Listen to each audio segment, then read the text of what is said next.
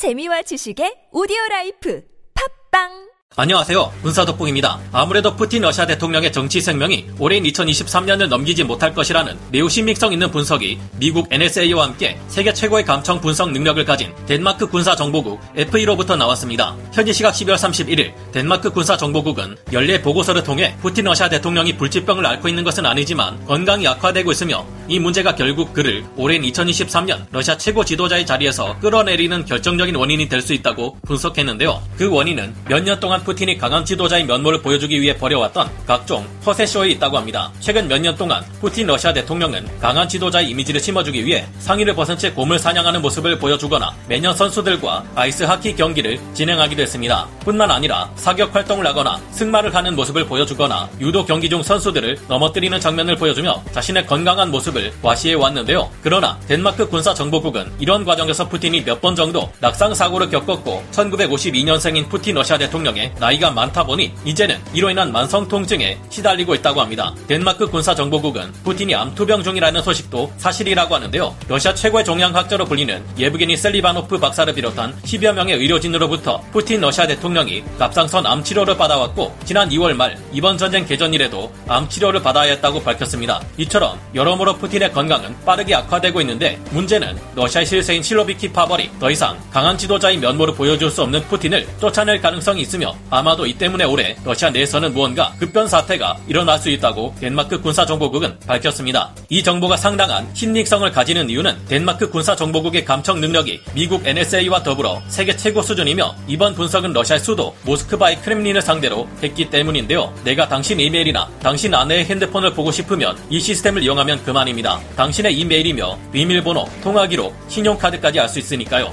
이런 일이 일어나는 사회에서는 살고 싶지 않습니다. 라는 에드워드 스노든의 폭로로 유명해진 NSA 기밀자료 폭로 사건에 함께 개입한 덴마크 군사정보국은 당시 유럽의 국가 정상들과 고위 관료들의 예민한 사생활 정보 하나하나까지 감청해 유럽 전체를 완전히 뒤집어 놓았을 정도로 무시무시한 정보력과 감청 능력을 가진 기관입니다. 안 그래도 현재 푸틴의 권좌는 이를 대신하려는 예브게니 프리고진, 바그너 그룹 대표 등의 다른 세력들이 세력을 급격히 키워 가며 점점 위협받아 왔는데요. 이런 상황에 이제는 러시아군의 모든 전력이 우크라이나군의 전력에 비해 크게 열세에 놓여 있으며 다름 아닌 러시아군 병력들이 러시아를 배신하고 우크라이나군으로 넘어가 이른바 자유 러시아 군단이라는 새로운 명칭을 쓰며 러시아군에 맞서 싸우고 있다는 기가 막힌 소식까지 들리고 있습니다. 벨라루스가 러시아를 도와 싸우지 않을 것으로 보인다는 분석과 함께 미국이 우크라이나에 M2, M3 장갑차를 공여해 안 그래도 점점 더 강해지고 있는 우크라이나 기갑 전력을 더욱 강화시키고 있다는데 좀 더 자세한 상황 알아보겠습니다. 전문가는 아니지만 해당 분야의 정보를 조사 정리했습니다. 본의 아니게 틀린 부분이 있을 수 있다는 점 양해해 주시면 감사하겠습니다. 놀랍게도 최근 그렇게 졸전을 면치 못하던 러시아군 부대들이 탈영한 이후 우크라이나군의 훌륭한 일원이 되어 전선에서 매우 인상적인 전과를 이뤄내고 있습니다. 현지 시각 12월 29일 우크라이나군의 일원들 중 하나인 자유 러시아 군단 측에서는 자신들의 정체에 대해 밝혔는데요. 카이사르라는 가명을 쓰는 자유 러시아 군단 측 대변인은 러시아가 국민들의 뜻과 반대되는 전쟁을 계속하고 있으며 러시아 현재와 미래를 무너뜨리고 있는 블라디미르 푸틴 러시아 대통령과 국가 지도부에 반대하는 러시아 장병들이 전선에서 탈영해 우크라이나군에 합류하고 있다고 밝혔습니다. 카이사르라는 가명을 쓰는 자유 러시아 군단 측 대변인은 왜 자신들이 우크라이나군에 투항했을 뿐만 아니라 그들의 일원이 되어 러시아군과 맞서 싸우고 있는지 이유를 알려주겠다며 파괴된 도네츠크 지역 돌리나 마을에 정교회 수도원을 보여주었습니다. 카이사르 대변인은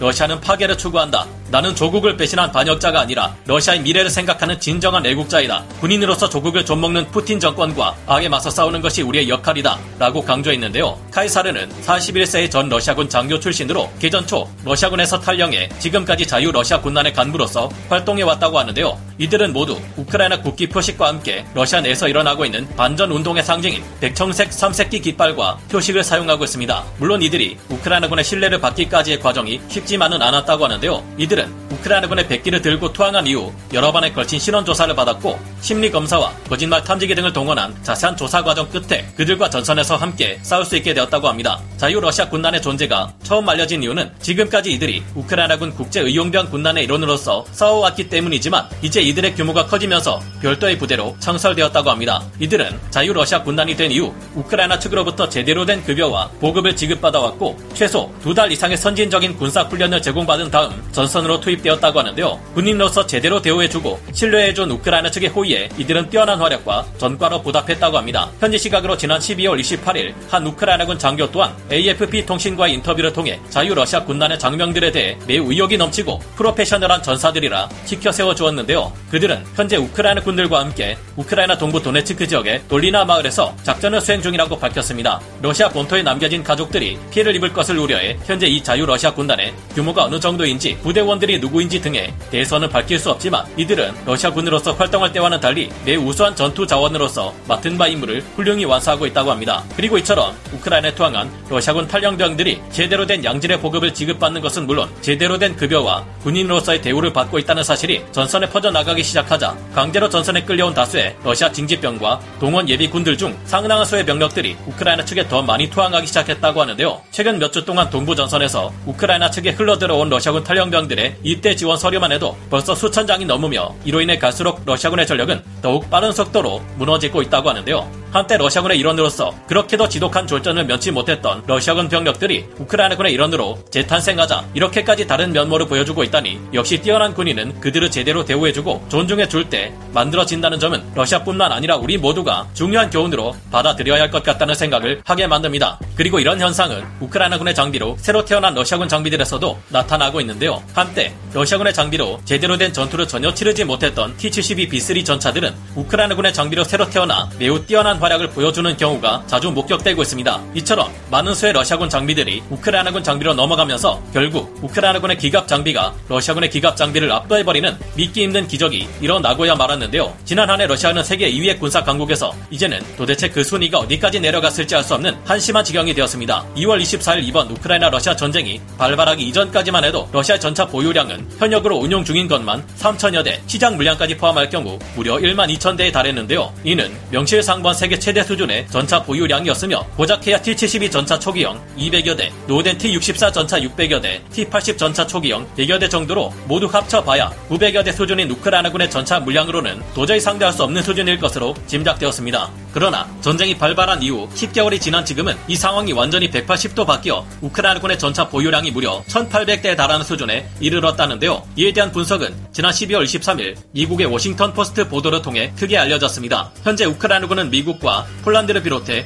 여러 서방 세계 국가들로부터 지원된 수많은 전차들에 러시아군이 대량으로 버리고 간 전차들을 노획한 것들 덕분에 엄청나게 늘어난 전차 전력을 운용하고 있다고 하는데요. 우크라이나군의 전차 보유량이 크게 부족했던 개전 초기 우크라이나군이 전차 전력을 최대한 아끼고 제블린과 같은 온갖 종류의 보병용 대전차 무기들을 활용해 최대한 효율적으로 러시아군의 전차들을 사냥할 수 있었기 때문이었습니다. 우크라이나군은 지금까지 총 500대가 넘는 러시아군의 최신 전차들을 노획해 전력을 증강시켜 왔고 이제는 하다 하다 소련 에서 1960년대 만들어진 T-62 전차를 복원한 것들마저 노획해 우크라이나군 표식을 남겨 운용하고 있는 중인데요. 개전 이전 우크라이나 지상군은 노후화가 심각했던 T-64 전차들이 주력이었지만 현재 우크라이나군의 주력 전차는 러시아군이 사용해왔던 T-72 B3 전차 그리고 유럽에서 기존의 T-72 전차들을 개량해 성능을 강화한 것들로 채워져 있다고 합니다. 여기에 더해 기존에 보유 중이던 T-64 전차들도 T-64 BV 사양으로 개량되면 물론 BMS 전장 관리 체계를 무시했던 러시아와 달리 이 같은 네트워크 전투 체계를 많은 전차들에 탑재해 최전선 어디에서든 러시아군의 전차들을 압도하고 있는 경우를 자주 살펴볼 수 있습니다.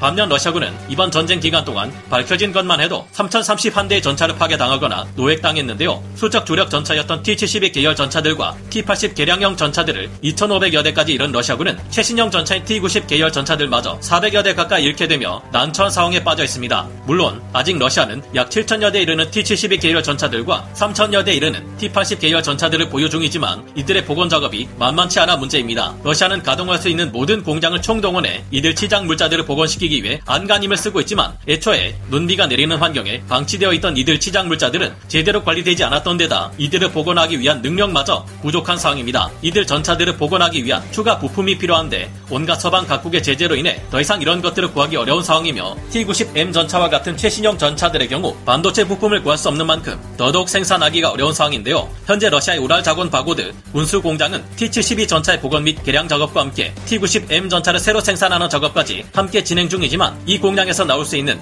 월 평균 전차 출고량은 30대를 넘기 어려운 상태입니다. 우크라이나군이 보유한 어떠한 대전차 무기에도 한 방에 쉽게 박살난다는 2세대 고물 전차 T-62마저 부품 수급이 어렵다는 문제 때문에 현재는 한 달에 40대에서 50대 이상 공급되기 어렵다고 하는데요. 이처럼 어느 때보다 유리한 상황을 맞아 곧 땅이 얼어붙는 1월 중순이 되면 우크라이나가 영토 전반에서 러시아군 전력들을 도미노처럼 연쇄 격파하고 다시는 그들이 영토로 침범해 올 수 없도록 영원히 쫓아낼 수 있게 되기를 기원해 봅니다. 오늘 군사 돋보기 여기서 마치고요. 다음 시간에 다시 돌아오겠습니다. 감사합니다. 영상을 재밌게 보셨다면 구독, 좋아요, 알림 설정 부탁드리겠습니다.